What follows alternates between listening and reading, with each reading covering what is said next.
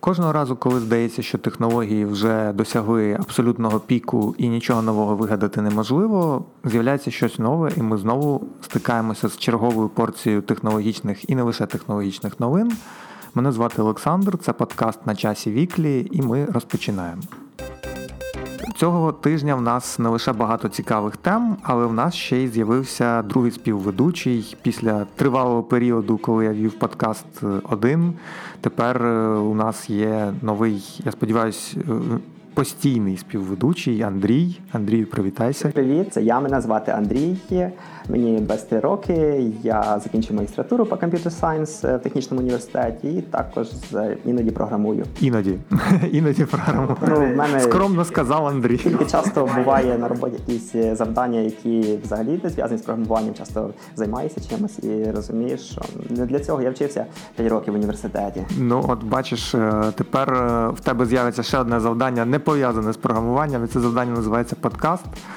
Е, ну насправді ми не сприймаємо свій подкаст як завдання. Це швидше спроба розповісти вам про якісь цікаві теми, які були на часі для обговорення, для читання за минулі сім днів. Але про них ми, як правило, на сайті не пишемо, тому що це теми, які стосуються закордонних якихось напрацювань, закордонних новинок. І саме для цього існує подкаст, де ми будемо обговорювати всі ці явища теми. А виходитиме наш подкаст е, надалі за підтримки Artinov School. Ми дякуємо їм за можливість е, писатися. Власне, ми от зараз сидимо в такому доволі тихому затишному приміщенні.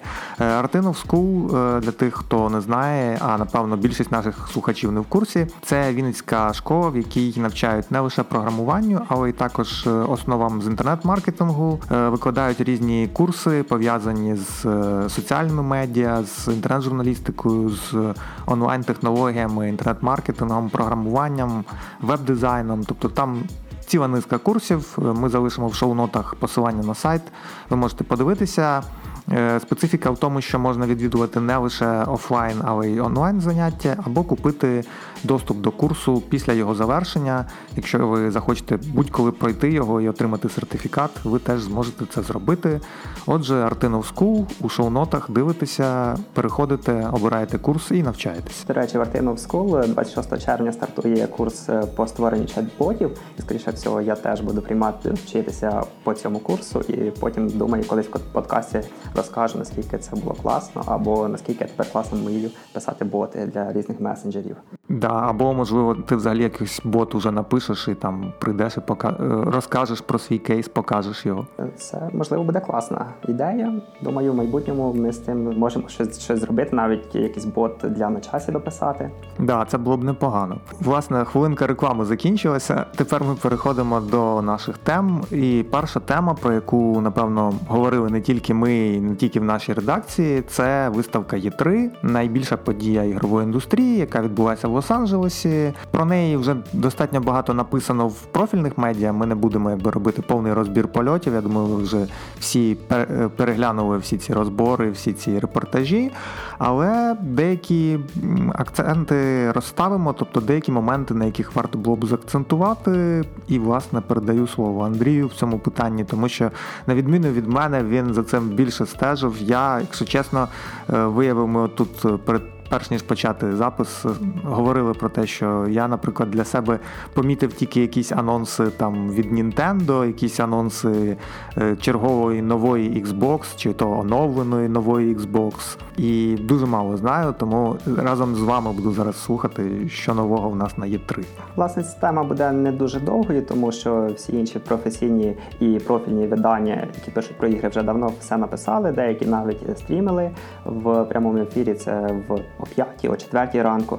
Тому я напевно скажу лише декілька тез. По-перше, що на ці є 3 як і на попередніх є 3 за останні 5 років в були стенди присвячені VR та AR, але якоїсь перемоги від VR над консольним геймінгом або ПК-геймінгом ще все ще не сталося. Є Oculus Rift, який все ще дорогий, є PSVR, який доступний і який можна використовувати навіть якщо ви не гік. Там все дуже просто і вам не має необхідності е, щось довго дуже налаштовувати. Е, мені найбільше сподобалася конференція Microsoft. Е, ігровий підрозділ Microsoft цього разу продемонстрував дійсно багато класних новинок. До того ж, вони оголосили, що купили 5 студій нових ігрових. Надіюсь, після цього в Xbox One справи підуть краще. Також варто сказати про конференції від PlayStation. Вона була е, більше схожа на звіт е, перед е, інвесторами, тобто що робота проходить. Кодзіма знову представив новий трейлер Death Stranding і вийшов новий трейлер The Last of Us 2, який кінематографічністю просто вражає такого такої графіки і взагалі такого поєднання екшену і стелсу в іграх не часто буває. Також е, не можна сказати про Metro Exodus. Е, це триквел е, гри Метро, яка розробляється київською студією 4A Games. В триквелі зробили повністю відкритий світ. Там ви зможете вже цієї весни почати подорожувати зруйнованою після ядерного вибуху Росією. Там надзвичайно класна графіка, там кастомізація зброї, там відкритий світ, і там дійсно страшні мутанти.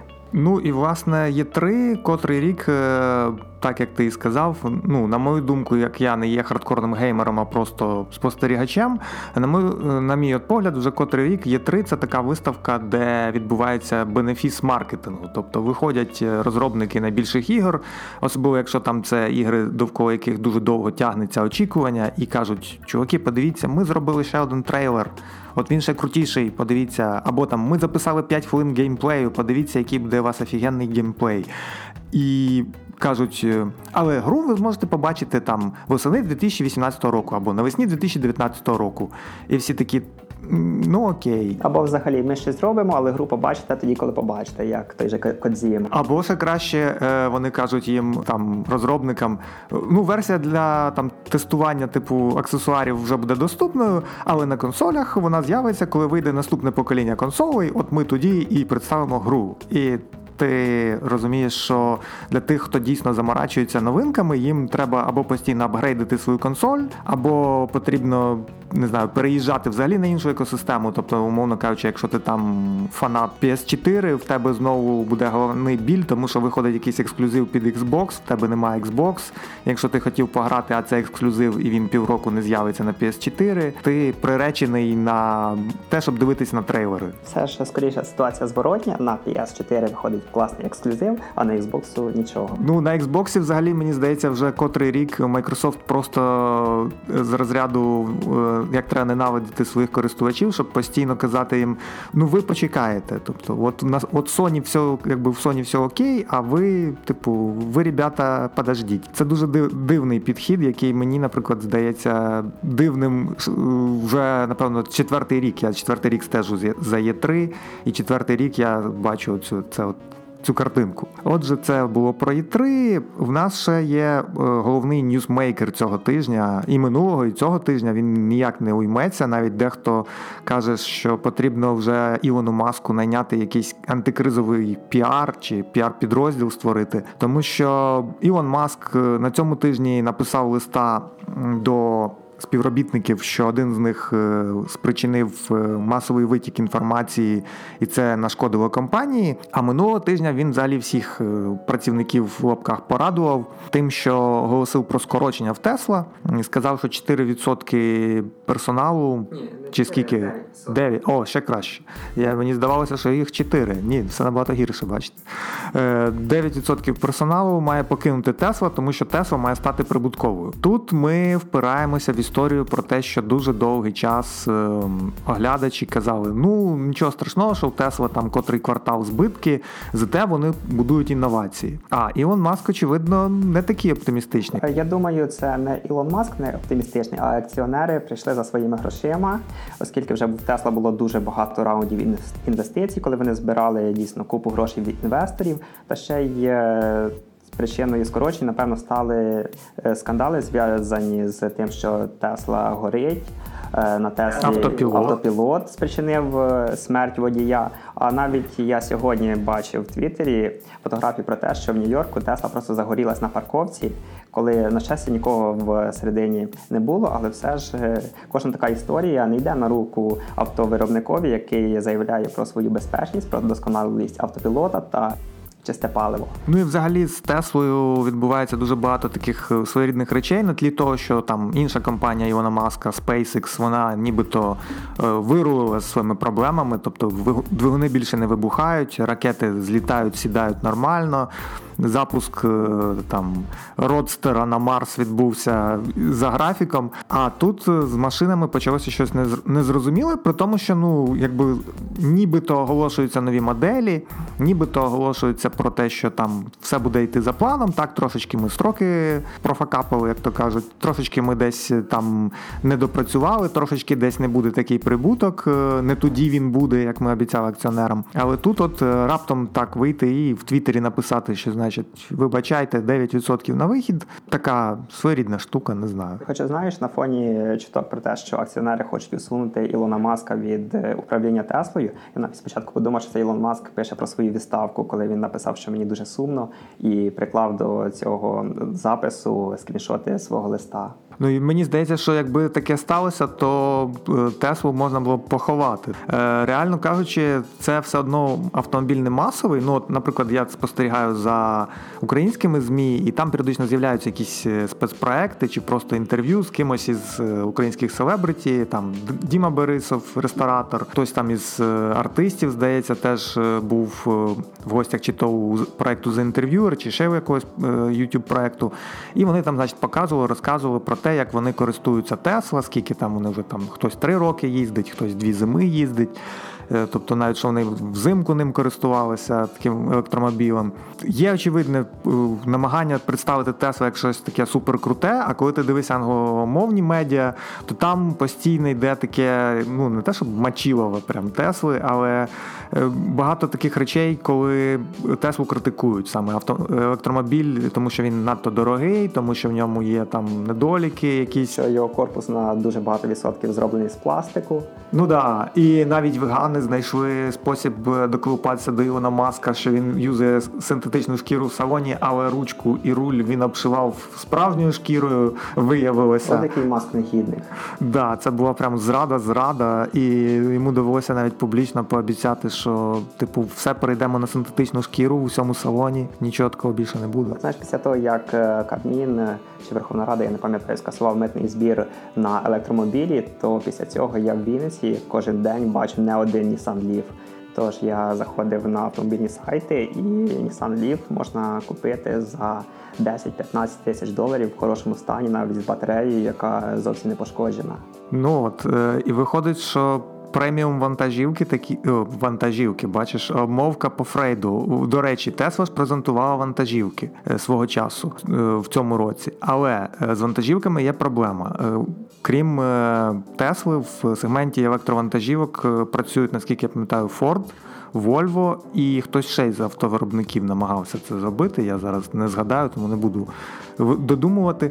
Але очевидно, що в них є конкуренти. Якщо потягнеться це так далі, тобто, якщо будуть проблеми з е, легковими автомобілями, е, де набагато менші навантаження, набагато менші відстані, то вочевидь, що якщо вони не усунуть ці проблеми в сегменті легкових авто, е, як компанії, які там висловили свою підтримку і казали, що так, ми будемо купувати електровантажівки, якщо вони виявляться надійними, як вони мають повірити в те, що вантажівка буде надійною, якщо умовна машина на 4 людини горить, не їдеть і ще там стаються з ними якісь не непередбачувані речі. Ну можливо, ці проблеми в Тесла зв'язані з тим, що конструктивними особливостями необхідно було зробити мінімальну вагу, там мінімальний об'єм, думати про аеродинаміку, то з грузовими вантажівками це не настільки критично, оскільки там більше простору і можна батарей просто напхати під, під всю вантажівку. Напхати.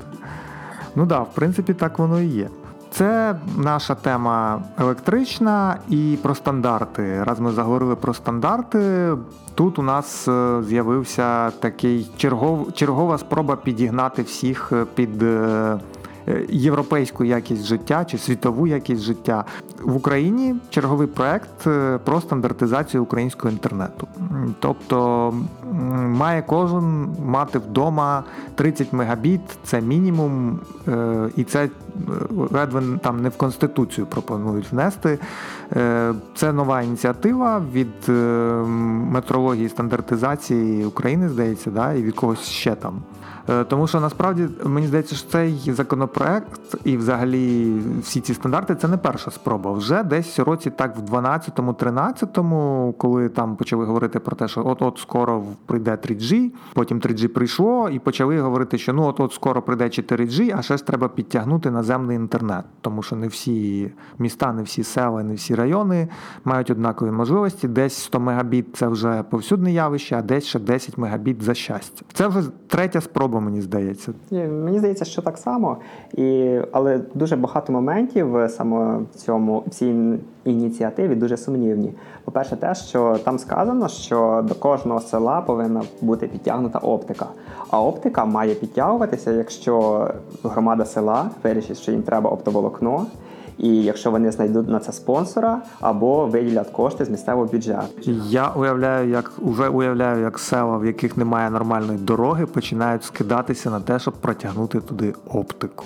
І особливо цей момент мене найбільше здивував, тому що мені навіть здається, що зараз в більшості сіл вже є інтернет від інтертелекому. Він звичайно дуже поганий, але вночі там 5-6 мегабіт можна отримати. А тягнути оптику в кращому випадку кілометрів 10 від райцентру Ну тут і тут, і тут ще одне. Тут е, може статися з цією оптикою те, що сталося свого часу з е, прокладанням газу. Тобто є чимало сіл, куди газ тягли, тягли і не дотягли. Тобто немає ніяких гарантій, що, умовно кажучи, люди зібрали на цю оптику, оптику почали прокладати, потім там щось сталося, кошти закінчилися, здорожчала вартість робіт.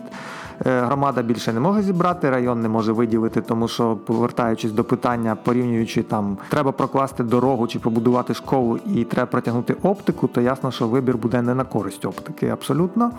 І третій аспект, е, умовно кажучи, ми можемо побачити, як е, деякі проекти реалізуються за підтримки дата-групу да, на території України. Той же самий Діджей діджей Тапольський зараз їздить, у нього був ряд якихось виступів і під Києвом, і в якихось різ... на різних локаціях, коли він використовує супутниковий інтернет від дата-груп. Е, і це йде стрім в HD якості відеокартинки. Тобто ніякої оптики немає. Просто люди ставлять тарілочку і з цієї тарілочки віщають. Зрозуміло, що мовлення з допомогою тарілочки дорожче набагато і. Умовно кажучи, якщо треба буде громаді села скинутися, то може їм краще поставити одну тарілку із цієї тарілки через 10 роутерів роздавати на 100 домогосподарств. Ну, сукупна швидкість там на кожне домогосподарство буде тих самих 5 мегабіт. Ну, Мені здається, що така швидкість буде тільки при завантаженні, а от з аплодом там будуть великі проблеми, оскільки це більший недолік супутникового інтернету. Ну тобто, як ми з тобою бачимо, в черговий раз типу ініціатива окей, це звичайно все дуже добре. Всі мають мати доступ до інтернету, діти, навчання, освіта це дуже все важливо, але абсолютно немає розуміння для чого. Е, якби змушувати людей е, брати в цьому участь. Тобто, одна справа, якщо б це держава казала, знаєте, ми закладаємо в бюджет е, таку статтю витрат, як підведення інтернету до кожного помешкання до кожного населеного пункту. Це там ми візьмемо умовно з якогось там податку чи з якогось збору, ми виділимо кошти і спрямуємо їх туди. Е, натомість е, пропонуються просто якісь абстрактні стандарти, які там підвищені в повітрі. Вони є, вони будуть, їх будуть очевидно спускати вниз, будуть казати людям, що треба. Бачите, ну от ж рішення прийнято, має бути 30 мегабіт, а у вас 30 мегабіт нема. Ну, мене це щось трохи насторожує. Так, від цього дуже сумно стає, оскільки ініціатива класна, але якесь чуття всередині підказує, що це ніколи не буде реалізовано. І, звичайно, буде кілька прикладів, про які, звичайно, скажуть в новинах, що тут громада включила, там громада підключила, але масовості це не набуде. Ну я думаю, що от, умовно кажучи, там береш якісь Карпати, чи береш там, не знаю, центральну Україну, навіть якісь далекі села, де там проживає 200-300 людей. Я думаю, що вони будуть оптику до себе тягнути. Якщо у них там є 3-4 дитини, вони так само будуть сидіти без інтернету, як і сиділи. Або навіть 3G в селах зараз є більш-менш непогане. Ну так, да. хоча з 4G там ситуація, звичайно, гірша, але. Та якщо подивитися відсоток мобільних пристроїв, які підтримують 4G, це, якщо не помиляюсь, там в районі 20%. Ну так. Да. Тобто тут теж е, питання, дуже багато питань одним словом у нас виникло до цього всього. Дайте знати в коментарях, можливо, у вас є якісь міркування з цього приводу, тому що ми е, дуже, як бачите, скептично налаштовані стосовно цього всього. Чемпіонат світу з футболу найбільш контроверсійний, напевно. Чемпіонат відбувається зараз, тому що країна, яка його приймає, знаходиться під купою політичних і економічних санкцій. Є питання стосовно безпеки, є питання стосовно інцидентів, які вже відбулися. Але в принципі, як і будь-який великий спортивний чемпіонат, як будь-яке велике спортивне змагання, е, чемпіонат світу з футболу це і великі дані. Насправді ми не знаємо, як обробляються е, дані на цьому чемпіонаті і куди вони потім підуть. Але в принципі всі змагання подібного рівня вони завжди ґрунтуються на використанні бікдата. Навіть обробка тих самих квитків, е, замовлених через інтернет е, чи навіть придбаних на місцях, облік на стадіонах, все це зв'язується. І тут Андрій знайшов цікаве дослідження, яке в принципі може дати приблизне уявлення про те, як це все відбувається, які це масштаби. Е, так, це дослідження від чотирьох науковців Анджела Скрол, Крістофер Лі та та людина з складним невимовним прізвищем. Е, Гантер, Гантер, він, очевидно, німець. Може він Гюнтер. Гюнтер, скоріше. А Шаубергер. Гюнтер Шаубергер. Е, та Ханс Ван. Е, і німецька це моя проблема. А, я думаю, що Ван це швидше за все якийсь голланд.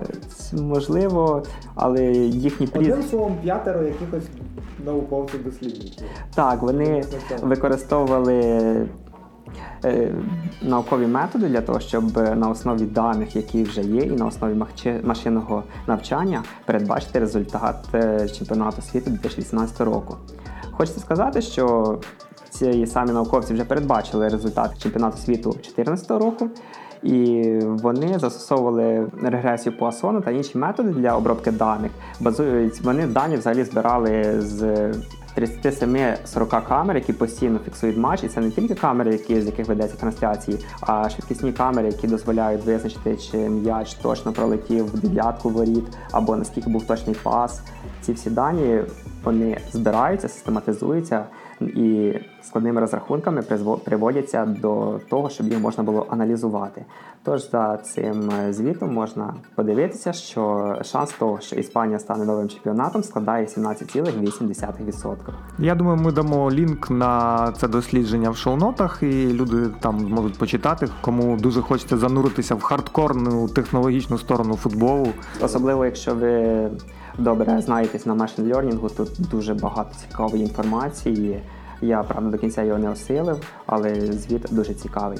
І ще важливо сказати про те, що шанс того, що Росія виграє цей чемпіонат, всього одна десята відсотка. Ну чого мене це не дивує, я не знаю.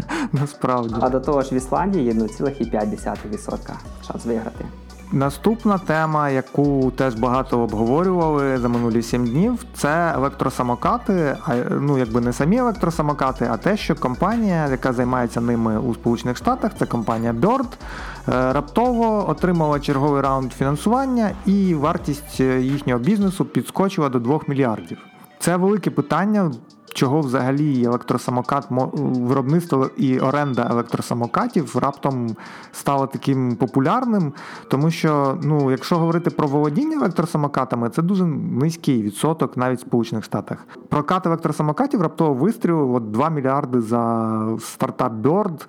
Е, на тлі цього влада Сан-Франциско наказала їм взагалі забрати забрати всі їхні наявні прокатні точки, тобто тому, що вони порушують е, там громадську безпеку, громадський порядок. Це дуже така своєрідна новина, тому що я, наприклад, не знаю, як до цього ставитися. От твої думки, які з цього приводу. А я навіть не розумію користь електросамокатів. Е, якщо там, наприклад, з гіробордами це просто модно і кльово і можна підвернути штани, взяти вейп і бути класним хіпстером, то з електросамокатами я не розумію, наш я міг би його використовувати. Я з радістю купив або взяв прокаті велосипед, звичайний, тому що крім того, що це дозволить обминути пробки, швидко дістатися до роботи, ще й це корисно для здоров'я. А просто їхати на електросамокаті. І втратити рівновагу і побити коліна, наприклад. Так, до того ж, не палячи ніякі калорії. Ну і плюс це це дуже дивна штука, тому що якщо говорити, наприклад, про кампуси, да, такі, які є там в Кремнієвій долині, так, звичайно, там є території Apple, Google мають свої великі території всередині компаній, де людині, звичайно, щоб дійти з однієї точки до іншої, там треба 15 хвилин. І скориставшись тим же електросамокатом умовним, вона може там за 3 хвилини опинитися в потрібному місці. Коли ця інфраструктура всередині, зрозуміло, коли вона виноситься на вулиці міста і починає використовуватися як е, окремий вид транспорту, це дуже дивно, тому що, умовно кажучи, ну Uber ніхто не відміняв, прокат е, каршерінг ніхто не відміняв. Чому електросамокати вистрілили? Ми от не знаємо. Може хтось із наших слухачів, читачів знає, в коментарях нам може щось підкаже. Е, наступна цікава тема, якою хотілося би торкнутися в нашому оглядовому подкасті, це те, що декілька тижнів тому в Штатах була дуже резонансна така штука, вона навіть докотилася до наших ЗМІ. Е, так званий Golden State Killer, маньяк, який вбив велику кількість людей в 70-х роках і діяв ще у 80-х, потім 30 років про нього ніхто ніде не чув. Е, він забирався до помешкань, вбивав там жертв, брав якісь сувеніри і зникав. 30 е, років мужик перебував у розшуку. І з'явилася інформація про те, що його зможуть затримати, і його затримали тільки завдяки тому, що десь він чи хтось із його рідних, я вже не пам'ятаю точно, здали тест ДНК через онлайн-сервіс е, який допомагає визначити ваших найближчих родичів. Е, і це ДНК співпало з тими зразками, які були на руках у поліції. Тут ми стикаємося не тільки з тим, що там торжество правосуддя, вбивця за гратами до кінця днів і так далі. Такі стартапи, як 23andMe, MyHeritage, е, всі ці проекти. Вони насправді нарешті, от з цим кейсом вбивці з Золотого Штату, вони можуть отримати друге дихання не для користувачів, е, а для спецслужб. Тому що, в принципі, от видання Boston Globe, наприклад, підкреслює саме цю сторону. Що розкрити можна дуже багато злочинів, які десятки років лежать в ФБР, в ЦРУ не розкритими, і вважається, що там неможливо встановити є зразки, неможливо встановити кому не належить, тому що або ця особа не проживає більше в Сполучених Штатах, або вона вважається тимчасово зниклою в Сполучених Штатах, або вона просто не покидала штати, але ніхто не знає, де вона. І тут е, ми маємо таку велику базу, яку люди збирають добровільно. Тобто, з одного боку, це круто поліцейські копи зможуть вирішувати свої задачі не лише в США за межами Сполучених Штатів так само. Але з іншого боку, я бачив історію, яка була в середині березня, що здається, в MyHeritage е, була був витік 92 мільйонів облікових записів. Ну. Звісно, там не було самих тестів ДНК, але імена, прізвища і здається, е, номер страхування все ж були стали доступними всім охочим. І тут е, ситуація досить дивно. З одного боку, ці сервіси дуже корисні, вони допомагають викрити викрити вбивці, там дослідити свій родовід, наприклад. Але з другого боку, ці дані, якщо їх не зберігати, не контролювати їхню захищеність, можуть е, стати дуже власним шматочком, наприклад, для страхових компаній, які базуючись на цих даних, будуть е, старатися вам продати страховий поліс. Звісно, якщо ви живаєте в Штатах. Ну так і плюс е, тут є ще така штука штука, яка в принципі трошечки дозволяє порівняти цю ситуацію з Китаєм. Там просто держава не шифрується. Вона одразу каже: знаєте, ми створюємо базу даних, е, вас всіх буде оцінено за рівнем соціальної надійності. там у кого буде низький соціальний рейтинг, він не зможе виїжджати з країни, не зможе там бронювати в певних готелях е, люксових е, собі номери і так далі. А у кого високий рейтинг, той, значить, буде отримувати всі плюшки від держави. Мені здається, що з ДНК так само може статися. Якщо ти там твій ДНК в базі, але по тобі і по твоїх родичах немає кримінальних переслідувань. Ну окей, ти маєш право в'їзду. А там, якщо раптом ти нікого не вбивав, не грабував, але в тебе є там 25-й дядько в 10-му коліні, який десь колись притягався до відповідальності, ти вже можеш потрапити в полозору спецслужб, навіть не знаючи про це. І тут одразу згадується Третя серія є перша серія третього сезону Чорного дзеркала, де була історія схожа, правда, про лайки, але це одна з кращих серій цього серіалу. А мені ще цікаво, а як відбувається збір самих проб ДНК? Ти заходиш на сайт, платиш кредиткою, відправляєш новою поштою шматок волосся? Ні, там не так. Ну принаймні, е, там є деякі стартапи, в яких е, ти маєш плюнути в трубочку, умовно кажучи, але такі як 23andMe і MyHeritage, тобі приходить просто в коробочці набір. Ти маєш там три пробірки е, з ватними такими паличками всередині стерильними. Ти, так як в цих всіх детективних серіалах чи фільмах, маєш собі за щокою провести цією паличкою і назад в пробірку закрити, помістити це все в, в пакет спеціальний, який з такою зіп-застівкою. Е, воно защ...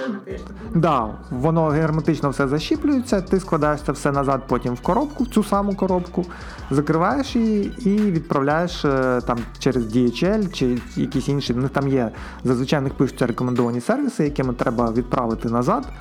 Е, тобто тут ще є проблема така, що, наприклад, MyHeritage працює в Україні, ти можеш замовити тест. Він, звичайно, тобі дуже довго пройде. Наприклад, мій тест е, десь застряг. Я от на зараз буду писати, напевно, в DHL, тому що він мав прийти десь тижнів два тому і нічого не сталося, його досі немає. А сайт показує, що він відвантажений, що він надійшов в Україну, що він, типу, в Україні є. А MyHeritage навіть по телебаченню рекламується. Ну от, да, тобто в них є партнери в Україні, які там якось цим займаються. А 23andMe, е, навіть якщо ти е, якби надуриш, ти візьмеш, зробиш через якийсь сайт е, доставки, зробиш собі фейкову адресу в Штатах і звідти тобі перешлють сюди, твоя проба не буде зарахована, тому що в мене знайомий так спробував.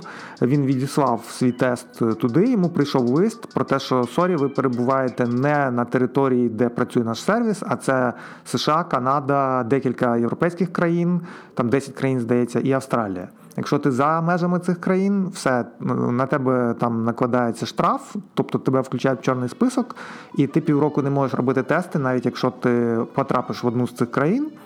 А в твою країну тобі не надходить нічого. Тобто вони прийняли тебе пакет, але вони бачать зворотну адресу, десь там якийсь штемпель поштовий. Них ще, напевно, є база тих адрес, на які не можна на які не можна. Да, тобто там це все пов'язано насправді з е, дуже жорстко зав'язано на законодавство, яке обмежує право на зберігання біологічних зразків. Десь мені траплявся матеріал, можливо, я його теж знайду.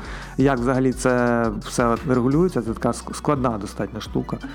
Про боротьбу добра і зла поговорили, а тепер поговоримо про боротьбу добра і добра. Е, а насправді про конкуренцію двох е, найбільших, одних із найбільших платформ відеоконтенту. Е, минулі сім днів ми дізналися про два контракти. Перше, це про те, що Netflix. Укладає контракт із не лише з Бараком Обамою, який вже там засвітився в шоу Леттермана, да, в My Next Guest із нове шоу, яке Леттерман випускає е, разом з Netflix. Але й те, що дружина Мішель Обама теж буде мати свій проект на Нетфліксі. І тут у нас така інформаційна бомба летить на зустріч цій новині про те, що Опра Уінфрі вкладає контракт із Apple. Там, здається, чи то 5, чи то 10 сезонів одразу замовляють. Тобто бачимо, що старий добрий телевізор переходить тепер в новий добрий комп'ютер і інтернет. І будуть е, тепер гіганти боротися не за телетрансляції, а за лайки і за перегляди. А в тебе взагалі зараз є активна підписка на Netflix? На Netflix є. На Netflix я дивлюся в основному документальні якісь серіали. Ну і періодично якісь серіали, які я пропустив. Наприклад, зараз я дивлюся Sense8, е, восьме чуття серіал. У мене він є у вочлістові. Я його починав дивитися, коли була новина про те, що його закрили після другого сезону, коли там був якийсь дуже серйозний кліфхенгер. Я такий думаю, ну якщо фанати так просять його продовження, Бачить, щось щось варто дивитися. Але після третьої серії його чому не закинув, навіть вже не знаю чому. Він трошки нудний. Ну тобто я спробував його дивитися. Якби я зараз от дивлюся перший сезон, десь вісім серій я подавав. Е, Так, перші серії він трошки нудний, потім там зав'язується конфлікт, починається якась е, така двіжуха, і це більш цікаво спостерігати. А з опрою насправді я от не знаю. Ну тобто, умовно кажучи, е, Apple це вже не перша компанія, яка пробує воскресити формат, який вже був популярний в американському телевізорі. Вистачає цього формату на якийсь час. Потім або стається якийсь скандал. У них там якийсь серіал були відродили. До речі, якийсь дуже популярний серіал, який був популярний в 80-х, його відродили. Але потім після пілотної серії закрили, тому що актриса, якій зараз там 70 років, вона щось в Твіттері написала е, антисемітське чи щось таке, а, чи порівняла з мавпами когось. Ну, одним словом, після цього з нею розторгли контракт, і зразу після розторгнення контракту сказали, що це серіал, типу, продовжувати ми не будемо. І це означає, що компанія відродила серіал, запустила його, люди згадали свою молодість, е, сталася якась дурня, серіал закрили. Гроші, які були викладені, вкладені в це все. В нікуди пішли. А ти віриш в те, що серіал, який був раніше, дуже популярним, його можна відродити, і що він буде, хоч наполовину таким самим класним? Ну от я я чесно кажучи, ні, я не вірю. Ну тобто, я я взагалі дуже скептично ставлюся. Зараз там кажуть, що назад в майбутнє будуть перезнімати це жах буде. Да. Скоріше все, що буде так. Е, я, крім Твін Пікса третього сезону, нічого не можу згадати такого, що продовжилось через 10-15 років. І стало краще. Так. Мені навіть здається, що там всі ці спроби постійно сказати, що там ми зараз перезнімемо якесь кіно. Ну е, навіть те, що перезняли там, так вони зняли по-іншому, але все одно базуючись на ідеї, на форматі там мисливці за привидами. Я вважаю, що це не треба було робити. Бо для покоління, яке живе зараз, е, не зрозуміло, ну, типу, в чому фішка, е, чого це треба порівнювати з тим, е, з тим дивним старим кіно. А для тих, хто пам'ятає те дивне старе кіно, але має до нього певні сантименти, дивитись на те, як грають абсолютно інші актори, і їх поєднує тільки загальний задум і ідея і назва. Мені здається, що мисливця за привидами нових е, там е, дуже вони сильно перегнули палку з тим, щоб його зробити е, максимально феміністичним. Ну, да. Там навіть були фрагменти такі, які. Просто ображали оригінали і фанати старих привидів, типу, мали би. Це насправді погане кіно, і це приклад того, як не треба робити ремейки. Як взагалі не треба франшизу експлуатувати безліч років. Е, ну, типу, кожне кіно належить до своєї епохи. Мені здається, що якби зараз е, комусь стукнуло в голову перезнімати там, не знаю, сніданок у Тіфані чи давайте перезнімемо старі зоряні війни, оті от чотири епізоди, які вийшли в 70-х-80-х роках. Ну це було повне божевілля. Хоча, знаєш, я пробував недавно дивитися старі старі епізоди. Це настільки боляче, просто з візуальної точки зору. Да, Там все таке намальовано, знаєш, типу накладені ці всі штуки. Ти зразу бачиш, де там зеленка була, хромакей, де там використовувався. Мені було дійсно важко і. Е, тут е, з комп'ютерними іграми повезло, то що можна зробити ремастер і випустити ту саму гру тільки з підтягнутим гравцем. Ну так, 4К там Маріо умовне.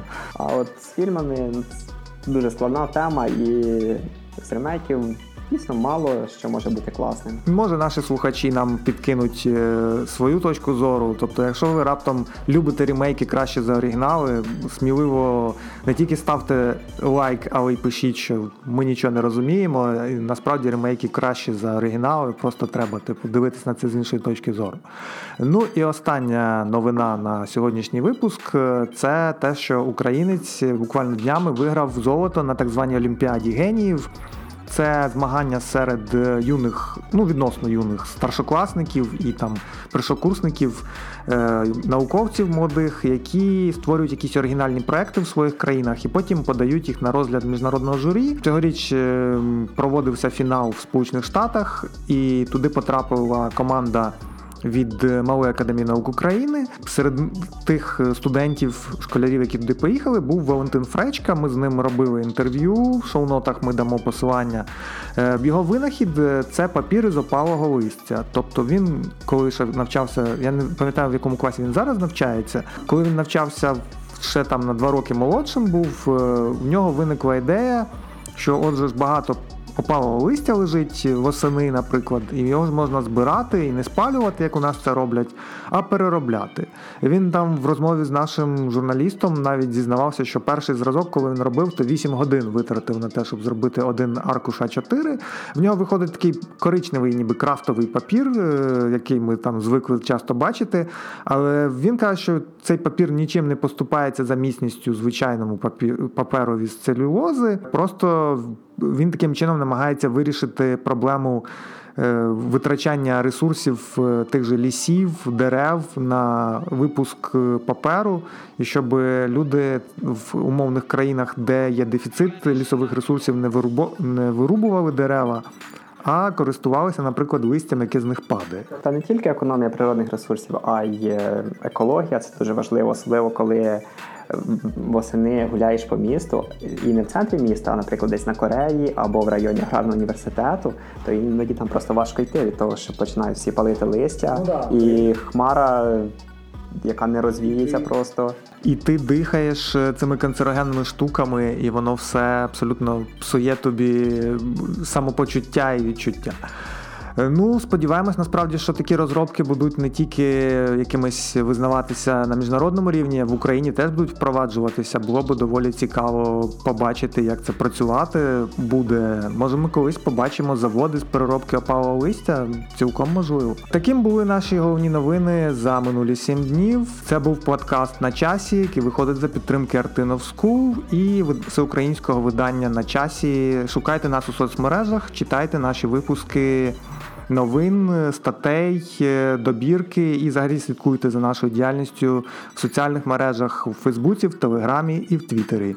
Зустрінемось за тиждень. До нових випусків. Дякую, що були з нами. До побачення. До побачення.